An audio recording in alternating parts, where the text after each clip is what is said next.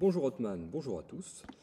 Nous avons de nouveau le plaisir et l'honneur d'accueillir Xavier Panon, journaliste et grand reporter. Euh, nous allons aujourd'hui, euh, dans une deuxième partie de cet entretien, parler notamment de politique intérieure, euh, de biographie que tu as écrite, Xavier, et en général aussi du métier de, de, journaliste. Alors pour commencer, tu as écrit, me semble-t-il, deux biographies de grands personnages de la Ve République. Tu as parlé notamment de, tu as parlé de, Chirac, pour commencer. Tu as également parlé de, de Rocard. Alors je voulais te demander comment se passait l'écriture d'une biographie. comment ça se passe? Comment on mène cette euh, démarche? Alors, euh, dans les deux cas, euh, ce sont des démarches différentes.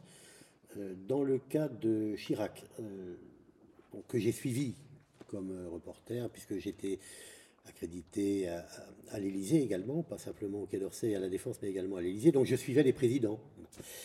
Et j'ai suivi donc Chirac. Euh, euh, j'avais de bonnes relations. On parlait dans le premier entretien de connivence. Euh, je connaissais bien des, conseillers à lui, des proches. Une est devenue ministre d'ailleurs, Catherine Colonna. Et, donc Chirac, il m'a intéressé, non pas que, comme j'ai dit déjà, que je sois chiracien du tout, mais comme je l'ai dit également la semaine dernière, c'est un personnage un peu de roman. Enfin, pas un peu d'ailleurs, c'est un personnage de roman. Si on veut bien regarder les différents aspects de, de ce personnage. Donc, euh, je me suis dit, tiens, c'était serait intéressant d'en de, d'en savoir davantage euh, sur ce, sur ce président-là.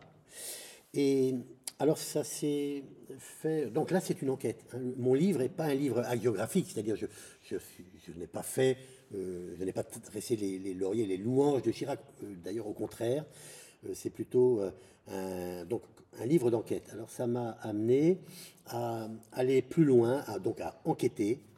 Et là, je réponds à la question. Enquêter comment? Bien, Soit par des contacts avec des proches de lui, soit aussi dans des tel ou tel écrit, enfin, des proches dans tous les, dans tous les, au sens large, hein ou des, gens très proches de lui, ou des gens qui ont travaillé avec lui, ou qui l'ont suivi. Euh, voilà, donc euh, j'ai enquêté sur les différentes facettes euh, de, Chirac, le côté guerrier, comment il est devenu, comment il s'est lancé dans la carrière politique, le côté conquérant, la conquête du pouvoir, le côté jouisseur, là ça m'a beaucoup intéressé aussi parce que ça m'a permis de raconter un certain nombre de, ou de révéler un certain nombre de choses sur euh, Chirac et les femmes. Euh, si ça t'intéresse, on pourra rentrer dans le détail, mais Chirac et les femmes, Chirac et l'argent, etc. Bon, le côté jouisseur, euh, on peut dire, on peut voir de côté négatif, mais finalement, jouir de la vie, enfin pour moi, ça n'a pas que des aspects quand même négatifs. donc côté jouisseur, le côté conquérant, le président, comment, il a géré ces deux présidences, et, et enfin le côté globetrotter. Et là, ça, ça, rejoint son appétence pour les arts premiers et les voyages au Japon et ailleurs, la découverte des autres civilisations, des autres mondes. Et ça, c'est aussi une des facettes intéressantes de personnage. Donc j'ai fait ce bouquin sur les cinq visages de ce personnage, quand même très original et pas banal. Et puis, euh, dans la foulée, euh, quand il est mort, donc on a réédité le bouquin sous le titre Quelle histoire et Chirac, quelle histoire. Et puis, j'ai fait, avec Jean-Louis Dobré, un album, euh, photo et texte, un abécédaire. Donc, A comme Algérie, d'ailleurs, parce qu'il a fait la guerre d'Algérie, il a été beaucoup en Algérie. Il s'est beaucoup intéressé à, ce pays. ou B comme Bernadette, C comme Klopp, parce qu'il fumait beaucoup. Mmh. enfin bon. Et voilà, donc on a décliné Chirac sous lettres alphabétiques. Ça fait un album assez original. Et c'est vrai que c'est un personnage qui semblait très contradictoire. Justement, les cinq facettes semblent pas aller ensemble. Mais ce côté hyper intellectuel de, de l'intellectuel justement qui lisait des, des revues d'ethnographie et qui était un, justement qui était un spécialiste, un spécialiste de euh, de César Ier, à tel point que euh, moi j'ai pu constater. Hein, euh, vraiment en discutant avec des spécialistes justement euh, des arts, euh, euh, des civilisations, des, tribus d'Océanie ou d'autres, le Japon, etc. La Chine, il a très souvent, on a fait appel à son expertise.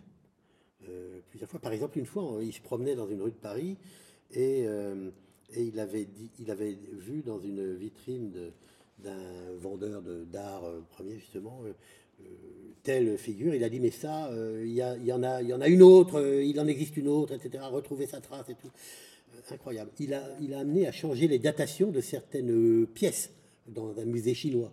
Enfin bon, absolument incroyable parce qu'il avait beaucoup, il travaillait beaucoup, les revues, etc. Euh, il lui arrivait d'ailleurs pendant, quand il était Premier ministre euh, à l'Assemblée nationale, de lire euh, des revues ethnographiques planquées sous des, sous d'autres documents. Ce qui est étonnant, c'est que le, grand public ne connaissait pas du tout cet aspect de sa personnalité. Il passait pour un, grand crétin. Pour Mais lui, il voulait ça.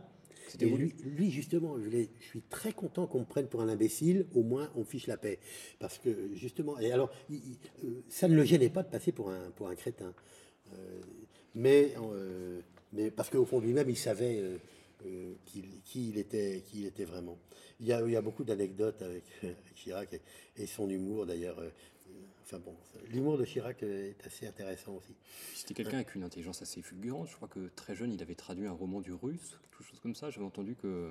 Oui, alors ça, euh, bon, on n'a jamais eu tout à fait. Oui, effectivement, euh, il avait traduit euh, un, roman parce qu'il avait appris le russe avec un prof qui venait à la maison chez lui. Et alors, est-ce qu'il le parlait euh, vraiment couramment Enfin, bon, finalement, on n'a pas vu vraiment ce manuscrit. Euh, mais bon, c'est effectivement, ça fait partie de, de la réalité ou de sa légende. En revanche, quelqu'un qui parlait le russe, je parlais dans le premier épisode de Dumas. Euh, Dumas, je l'ai vu. c'est incroyable, j'ai pas donné cette facette du personnage, mais il était vraiment multilingue. Il parlait donc l'anglais, couramment. Je l'ai vu faire des conférences de presse en espagnol, en russe. En russe, il parlait le russe enfin bon, dans plusieurs langues, c'est assez, impressionnant. Hein. parce que faire une conférence de presse en russe, en espagnol, c'est quand même pas donné à tout le monde. justement, euh, Roland Dumas était l'un des témoins que tu as interrogé pour euh, écrire sur, euh, sur oui, Chirac. Oui, Est-ce qu'on peut juste rappeler qui était Roland Dumas pour les jeunes auditeurs Alors Roland Dumas, donc, ah, encore une fois, c'est toute une histoire, mais bon, juriste, hein. il a fait des études de droit, homme politique, euh, parce qu'il a démarré très tôt euh, sa carrière, euh, sa carrière politique avec, avec Mitterrand. Bon, franc-maçon aussi, ça peut, ça peut aider. et donc, Roland Dumas, oui, que j'ai beaucoup côtoyé, m'a raconté effectivement un certain nombre de choses que j'ai mises dans ce bouquin sur Chirac et, en parlant de Mitterrand aussi. enfin, ses hommes politiques et l'argent, par exemple, il m'avait raconté comment il avait retour du Gabon, il était revenu avec de, en liquide, qu'il avait donné de la main à la main à Mitterrand. Alors Mitterrand lui avait, dit, lui avait demandé, euh, Roland, ça ne se sait pas au moins. Non, non, président, c'est pour les élections. Et donc euh, Mitterrand a pris le pognon, mis dans un tiroir euh, de son bureau. j'avais, j'ai raconté ça, évidemment. Ça, ça fait un bide au niveau de l'information, mais bon, c'est pas grave. Et oui, donc Chirac et l'argent, oui, alors là, c'est Chirac et la cassette, la fameuse cassette de mairie, dans laquelle il raconte comment l'argent était détourné. Là aussi, j'ai beaucoup enquêté pour savoir est-ce que c'était vrai ou pas, et j'ai finalement euh, vu des, proches de Mitterrand, comme euh, des proches de Chirac, euh, et dont l'un m'a confirmé finalement, après avoir pas démenti, mais occulté. Mais je l'avais revu des années plus tard. Il m'avait dit oui, c'est complètement vrai. J'étais là, la cassette de mairie, c'est exact et tout. Enfin bon, voilà, c'est des choses. Il faut aussi avoir dans ce métier le, sens du temps, c'est-à-dire même des années plus tard, ce que j'ai fait avec Chirac. Euh, enquêter, et parce qu'on trouve des choses, hein, on trouve toujours des choses. Voilà, donc pour Chirac, il y, a, un certain nombre de révélations euh, sur euh, effectivement les femmes. j'ai raconté en détail, parce que là j'ai eu de, la bouche du cheval, si je puis dire, mais la, femme Jacqueline Chabridon, pour laquelle il a failli divorcer de Bernadette. Vraiment failli divorcer. Ça a été toute une histoire que je raconte hein, dans le livre. Chirac. et ça a été très loin, puisqu'elle a fait même une tentative, elle, de suicide. Euh, voilà, enfin bon, mais là je ne peux pas rentrer dans tous les détails euh, parce que ce serait trop long, hein, malheureusement. Euh, mais on peut parler de, aussi du bouquin Rocard, parce que tu me demandais comment on, travaille ce livre de bouquin. Donc, pour Chirac, j'ai dit que c'était à partir de, beaucoup de témoignages et d'enquêtes et de documents. Avec Rocard, là, c'est une autre aventure, vraiment, parce que, en fait, c'est donc Jean-Paul Luchon, président de la région Île-de-France pendant plusieurs mandats. La région Île-de-France, c'est la première région de France, c'est 11 millions d'habitants, c'est quand même pas rien. Et donc, il a été le président de cette région. Et, mais précédemment, il avait été le directeur de cabinet de Rocard à Matignon. Et donc, il, était lui-même rocardien. Il avait connu Rocard euh, depuis le début, donc rocardien convaincu. Donc, Huchon connaît, connaissait, il connaît parfaitement euh, Rocard. Alors, pourquoi moi je me suis branché? J'ai fait donc le bouquin avec lui. Il est venu chez moi, ici, on a travaillé, on a écrit ensemble ce livre. Euh, à partir de, vraiment de la connaissance qu'on avait Huchon. Et, mais comment euh, donc j'en suis, je suis rentré en contact avec Huchon parce que ça s'est pas fait comme ça. Donc là, en, deux mots, euh, en fait, euh, j'avais écrit mon premier bouquin, c'était un bouquin que j'avais fait quand j'étais au chômage. Je me suis dit tiens, un bouquin sur quoi Euh, J'habite en Île-de-France. J'ai fait un bouquin. C'était le premier à l'époque sur l'Île-de-France. Euh, enfin le premier ou le deuxième il y en avait eu un enfin, des décennies avant. Euh, Donc j'ai fait une enquête euh, là, sur l'île de France et les franciliens. Qu'est-ce que c'est que cette région? Comment elle fonctionne? Qui sont ces gens qui habitent là? Euh, Et où ça peut mener? Enquête sur l'île de France. Et quand je me suis retrouvé une autre fois au chômage, euh, euh, la conseillère de Huchon était euh, quelqu'un que j'avais connu euh, comme technicienne à Radio Monte Carlo cette petite bonne femme, là, Patricia Blanchard, pour ne pas la, citer, euh, a eu un parcours incroyable. Elle était technicienne. Moi, j'ai connu euh, couper avec les dents les les bandes. À l'époque, on travaillait sur bande euh, pour faire des montages en reportage à toute allure. etc. De technicienne, elle est devenue journaliste, ce qui est unique, hein, à mon avis, dans notre métier. Technicienne radio, devenue journaliste spécialisée en économie. Et puis, bon, euh, après tout un tas de, carrière, elle a continué. Elle est devenue conseillère très proche de Huchon, sa conseillère presse. Et donc, euh, me voyant au chômage, sachant que j'avais fait ce bouquin sur l'île de France, elle m'a dit Est-ce que tu veux venir? Tiens, euh, Huchon veut, créer le journal de la région Île-de-France. Donc, j'ai euh, rejoint la région Île-de-France et on a fait un journal très original. Si tu veux, on en parlera après. Sur le plan institutionnel, c'était une aventure très originale pour une presse institutionnelle. Bref, je parle, et puis donc connaissant Huchon, etc. Après, on a fait euh, ce bouquin sur euh, Rocard à la demande de, l'éditeur, euh, l'archipel, Jean-Daniel Belfond, que je salue au passage. C'est vraiment quelqu'un que j'aime beaucoup. et Il a publié la plupart de mes bouquins. Et donc on a, on a travaillé donc sur Rocard, mais là c'est vraiment avec Huchon. Donc c'est tout à fait une autre démarche que pour Chirac, où là j'ai fait un travail d'enquête personnelle. Ok. Alors justement, en, parlant d'enquête euh, pour écrire une biographie, tu as eu l'occasion d'interroger beaucoup de, témoins. Et je me demande comment fait un, journaliste ou un, historien d'ailleurs, euh, lorsqu'il interroge des témoins pour faire le tri entre euh, les témoignages qui sont honnêtes, qui sont transparents, et les témoignages qui peuvent être intéressés. Parce que quand on est témoin d'un grand personnage, on a peut-être tendance parfois à minorer certains aspects de sa personnalité. Parfois, on a tendance à surestimer un peu son, son importance par rapport à ce, ce personnage. Comment tu fais le, le tri voilà, parmi Et les témoignages bon, déjà, euh, quand même, la, la donnée de base, c'est qu'il le doute. Il faut toujours douter, euh, y compris de ce qu'on voit d'ailleurs, parce qu'on peut l'interpréter euh, d'une manière fausse. Donc, même ce qu'on voit euh, ne correspond pas forcément à, la réalité, ou en tout cas, la manière dont on va en parler peut aussi être euh, biaisée par rapport à, l'événement. Alors, les gens, c'est pareil, il faut douter euh, quand, euh, quand quelqu'un dont même tu peux être proche, te dit quelque chose, il faut toujours douter. J'ai un exemple précis. J'ai un ami, un ami qui était dans les, dans les services. C'était vraiment un ami. Et un beau jour, il m'a, sous le sceau de confidence, du secret, il me dit Tiens, ça concerne justement Chirac. Euh, Chirac, euh, il a un compte au Japon, etc. Enfin bref, il ouais, un fils, enfin bon, tout un tas de salades qui. Et, donc, euh, je, ben, je n'ai rien dit parce que j'ai douté tout de suite. C'était trop bon pour être vrai peut-être, mais, mais bon, j'ai pas voulu me laisser embarquer dans ce truc, sortir tout de suite quelque chose sans preuve. Parce que non seulement il faut douter, mais il faut des preuves. Et ça, j'ai appris ça en agence de presse. Normalement, alors on peut aujourd'hui en reparler sur le- la manière dont les médias sont pratiqués, mais en agence de presse, on ne sortait jamais une info sans avoir trois sources différentes. Donc il faut valider par trois sources différentes une information. Ce qui fait que très souvent, euh, bien, on ne sortait pas euh, euh, des, des infos parce qu'on n'avait pas suffisamment de, de sources euh, Donc euh, euh, il faut douter, il faut douter, y compris encore une fois des, des gens dont on peut être proche. euh, pour pas se laisser embarquer dans des, dans des salades. Et, donc voilà, c'est un travail, c'est un travail d'enquête qui nécessite du recul et du recul et ben voilà et justement vérifier. je ne sais pas si j'ai répondu. Si, si. Je me disais, avec un personnage comme Roland Dumas, dont on a déjà beaucoup parlé, qui jouait du, billard à 12 bandes, hmm. ça ne va pas être évident. Justement, ça doit être très agréable de, discuter avec lui, ça doit être passionnant. Oui. Mais essayer de démêler le, vrai du faux, le vraisemblable de la déclaration peut-être un peu opportuniste, ça ne doit pas être euh, évident. Oui, mais c'est vrai de, Dumas comme de tous les politiques, hein, euh, finalement.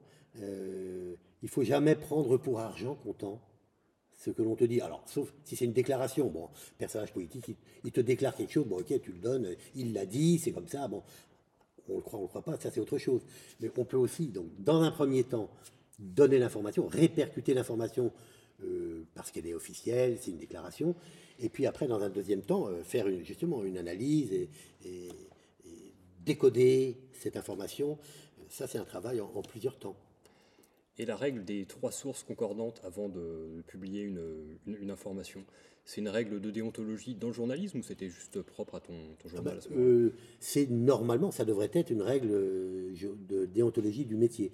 Mais c'était surtout vrai en agence de presse.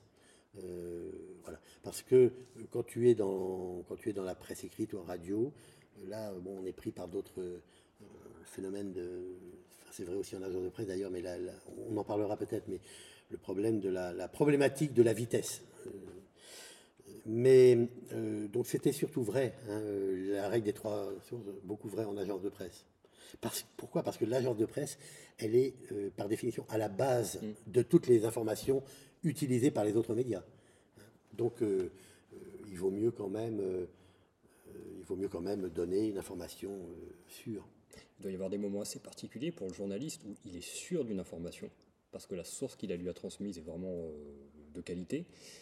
Et en même temps, il ne peut pas publier cette information parce qu'il n'a pas encore les sources et parce qu'il sait que même c'est impossible de récolter deux autres sources. Ça va être très étrange comme situation. Oui, euh, mais ça conduit souvent à ne pas donner d'informations, soit parce qu'elle n'est pas suffisamment validée, soit parce que les conséquences peuvent être sur le coup euh, préjudiciables pas forcément à toi, parce que c'est pas important, mais préjudiciable à telle ou telle personne. Là, j'ai cité dans le premier épisode, peut-être, non, euh, le cas, un cas de, où j'avais retenu euh, une source d'information. Mais, mais je peux citer un autre cas. Un jour, je déjeune avec euh, un responsable du Quai d'Orsay, et on était effectivement là aussi très proches. Et il me dit, au cours du déjeuner, aujourd'hui, Éric Rouleau, l'ambassadeur, est en train de négocier à Téhéran euh, l'affaire des otages. Et donc il me donne, il me donne l'information, c'est quand même un scoop, ce qu'on appelle en, termes de métier un scoop.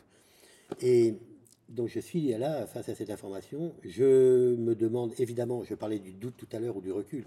Je me dis, attends, s'il me dit ça, euh, c'est pas parce qu'on est lié, c'est parce qu'il a une intention, enfin, il y a, quelque chose derrière. Et, donc, euh, je comprends assez vite que lui, il est membre du RPR, en fait, en même temps, tout en étant responsable. Il est membre du RPR. S'il me dit ça, c'est que, euh, c'est que, ben, en fait, il y a une lutte politique entre Mitterrand et Chirac, pour la faire courte, euh, autour des otages. Qui va bénéficier, qui va réussir à obtenir euh, la libération des otages? On est là en période de cohabitation, 86-88, donc il y a une vraie lutte politique. Les otages sont un enjeu de cette lutte politique. Et donc je comprends que, ah oui, comme je t'avais dit tout à l'heure, le, copain du service qui me, parle de Chirac et qui me donne une information, entre guillemets, bidon, pour me mettre sur une fausse piste. Là, c'est n'est pas une fausse piste, c'est une vraie piste. Parce que l'information qu'il me donne est exacte. Mais euh, est-ce que en la sortant, je suis à l'époque à Radio Monte Carlo, est-ce qu'en la sortant, euh, je ne vais pas euh, torpiller la négociation en cours par Eric Rouleau? Et, donc, pendant des heures, à la radio, j'en parle à mon rédacteur chef, à mon chef de service à l'époque, je suis au service étranger, et, on, et donc on, attend, en fait, on dit merde, est-ce qu'on peut sortir ça Est-ce que ça va pas avoir justement, est-ce que ça va pas torpiller la négociation sur les otages, donc les maintenir en détention Et puis finalement, on se dit bon, euh, après tout, euh, l'information est exacte. Euh, c'est pas nous qui détenons quand même tout le levier de cette affaire. Donc on sort l'information. Donc, et alors, ça fait quand même un peu de, de hein, comme on dit, parce que bon, Rouleau est atterrant, négocie. et, donc, bon, on a sorti l'info. Ça n'a pas, au fond, c'est pas nous qui avons été à l'origine du, fait que les, otages n'ont pas été libérés, en réalité, mais parce que dans le même temps, en réalité, pendant que Éric Rouleau négociait au nom du président et de Dumas, à l'époque, c'était un ami de Dumas, Rouleau, ancien journaliste d'ailleurs au Monde, euh, pendant que lui négociait à Téhéran, dans une autre salle, en parallèle, il y avait un émissaire de Chirac qui négociait aussi. Donc il y avait deux négociateurs. Donc, euh, et c'est là où, si tu veux, bon, euh, les, les, Iraniens finalement se sont dit bon, on aura plus à gagner en attendant de voir qui va être futur président on aura plus à gagner euh, que en libérant tout de suite. Euh, Donc, mais ça, ça montre, ça montre bien la, difficulté hein, de gérer des informations, déjà les vérifier, puis de, on sort, on sort pas. Comme je t'ai dit déjà, euh, plusieurs fois, il m'est arrivé de ne pas sortir l'information, assez souvent même. parce que soit les conséquences auraient été importantes dans le domaine militaire, par exemple quand tu, es, quand tu suis des militaires sur une, opération, ils te disent des choses. Tiens, oui, on va faire ci, on va faire ça. Euh, tu peux pas euh, le sortir sous peine de. Tu peux le sortir après un certain délai, mais tu peux pas le sortir tout de suite, sinon tu mets en péril. Les, Israéliens ont une méthode. Ah, d'ailleurs, je te raconterai une anecdote. Les Israéliens ont une méthode. je ne sais pas s'ils la font encore, pratiquent encore aujourd'hui, mais euh, quand ils sont sur une opération spéciale, ils embarquent euh, un ou deux journalistes pour être témoins de ce qui va se passer, mais avec euh, l'obligation, le serment, de ne pas publier d'informations, certaines informations immédiates pendant l'opération. Mais Et alors, euh, j'ai été confronté à ça quand il y a eu l'histoire d'Ouvéa, en 88 justement, euh, le 13 juillet, je me retrouve à la cour du ministère de la Défense. Donc OVA, c'était une prise d'otage Prise d'otage de, de, euh, de, gendarmes par des Kanaks. Ok. Dans la grotte d'Ouvéa. Et euh, donc, je me retrouve avec Charles Villeneuve, un confrère spécialiste à l'époque des questions de défense, avant d'être patron de télé ou d'autre chose. Et on se retrouve tous les deux dans le bureau d'André Giraud, ministre de la Défense, qui venait de, il y avait eu la cérémonie traditionnelle du 13 juillet, la veille du 14, dans la cour du ministère de la Défense. On se retrouve dans son bureau et il nous dit on va attaquer la grotte d'Ouvéa. À votre avis, euh, ah, qu'est-ce que. Euh, alors moi, je lui dis méthode israélienne. Vous devriez embarquer avec les militaires qui vont attaquer un ou deux journalistes, parce qu'ils pourront ensuite témoigner objectivement de. Alors, et puis il dit non, non. Finalement, ils ont il n'y a pas eu de journaliste. Ils ont attaqué la grotte d'Ouvéa et après il y a eu une polémique énorme sur la manière dont ils avaient euh, euh, en fait euh, flingué des prisonniers qu'ils avaient mmh. fait, etc. Enfin, bon. Donc il y a eu, il y a eu toute une polémique justifiée d'ailleurs sur cette affaire. Bon. Voilà, donc c'est pour dire que comme journaliste, on est parfois, on se retrouve parfois confronté à des situations compliquées quand même. Est-ce qu'il t'est arrivé d'être euh, inquiété ou de recevoir des coups de pression pour ton travail, pour certaines de tes, euh, certains de tes articles ou certains de tes livres? De dépression, euh, j'ai pas, c'est pas pour me flatter d'une manière ou d'une autre, mais j'ai pas souvenir de pression directe, sauf parfois quand on, l'a déjà évoqué cet aspect, mais quelqu'un nous dit bon, je vous le dis, mais vous le dites pas maintenant. Ça, effectivement, ça, c'est arrivé souvent. Euh, d'autres pressions euh, politiques, euh, spontanément comme ça, je ne vois pas. non, mais parfois, c'est, c'est de l'auto. comment dire de, comment on appelle ça Enfin, c'est de la restriction personnelle. parfois, on, se, on s'auto-limite mmh. soi-même parce que ou on veut pas se mettre mal avec quelqu'un mmh. parce que ça va griller une source ultérieure. Donc oui, il peut arriver quand même qu'on on pratique une forme de réserve, de restriction, qui pas forcément toujours justifiée, mais bon, c'est comme ça. Et parfois, on est aussi pris dans le, dans le, dans le mouvement. Euh, voilà, sinon... Euh, ok. Alors je te propose de parler maintenant du, journalisme en général et bah, de, ta carrière. Qu'est-ce que tu as le, plus aimé dans, dans, ce métier de journaliste et de, grand reporter? Qu'est-ce qui t'a le plus, euh, le plus? Euh, C'est le sentiment euh, finalement de réussir à faire ce que je voulais faire déjà tout jeune, c'est vivre en fait, avoir le sentiment de vivre des aventures. puisque je t'ai dit que je voulais pas rester comme prof pour pas avoir le sentiment de l'éternelle répétition. Donc moi je voulais vivre et, le métier de journaliste permet d'être justement de euh, vivre pas simplement euh, des aventures dans le monde, on participe, on voit, on assiste à des événements qui peuvent être historiques d'ailleurs, puisque bon, il m'est arrivé de, vivre vraiment, par exemple j'étais là quand Gorbatchev, vraiment là, euh, je l'ai vu à quelques mètres, quand Gorbatchev a lâché Honecker, ce qui a ensuite fait le basculement de la RDA. Bon, ça je pourrais raconter l'histoire, mais euh, bon, il y a des moments où on, se dit, ah, là, on vit quelque chose d'historique, effectivement. Mais euh, c'est pas, euh, pas simplement le fait de vivre des grands événements dans le monde, c'est le fait de rencontre aussi, de rencontrer des gens, même, même d'apparence banale, mais dont on découvre des vies assez incroyables. là, je pourrais te citer des exemples que je raconte dans le livre aussi. ce qui m'intéresse beaucoup, ce qui m'a beaucoup intéressé dans ce métier, c'est justement de, voir, de vivre, de découvrir des gens qui ont aussi eu des aventures. Et donc, d'une certaine manière, de participer à leur aventure. Par exemple, euh, l'histoire de, euh, de Labre, euh, qui a fini comme grand chef cuisinier hein, à, la Tour d'Argent à Paris, en partant de rien du tout. Un type qui était en échec scolaire, il m'a raconté sa vie, et ça, ce métier permet ça. Euh, ce type qui était en échec scolaire grave, euh, à tel point que les profs euh, disaient que même balayeur, pour lui, ce serait un truc inespéré. Donc c'est dire à quel point il est. Et puis, il s'est il a découvert, il, s'est passionné pour les recettes de sa grand-mère. Dit, tiens, grand-mère a fait ci. Et puis, bon, et peu à peu, alors je passe tous les détails, mais peu à peu, il a franchi toutes les étapes, parce que c'est un métier très dur, travailler en cuisine, devenir chef. Il est devenu chef euh, la Tour d'Argent, ce qui est incroyable. Ou l'histoire de l'histoire de, Faya que je raconte aussi, euh, qui est aujourd'hui, enfin qui a été un des grands patrons du bâtiment français. Euh, il y avait Bouygues, il y avait Eiffage, et Faya, avec à la tête d'un groupe mondial de 16 000 personnes. Et ce type, il est parti là aussi de rien, même pas le certificat d'études. Il a démarré sur un chantier, d'abord en bossant à 12 ans avec son père sur les chantiers, puis s'est lancé sa, femme disait euh, oh, faudrait, le peu d'argent qu'on qu'on a, faudrait qu'on construise une maison. Il a dit Oh, la maison, non. Il a acheté un engin de chantier. Il a démarré seul à faire des boulots, à bosser comme un malade, jour et nuit, tous les week-ends. Et puis peu à peu, il a embauché.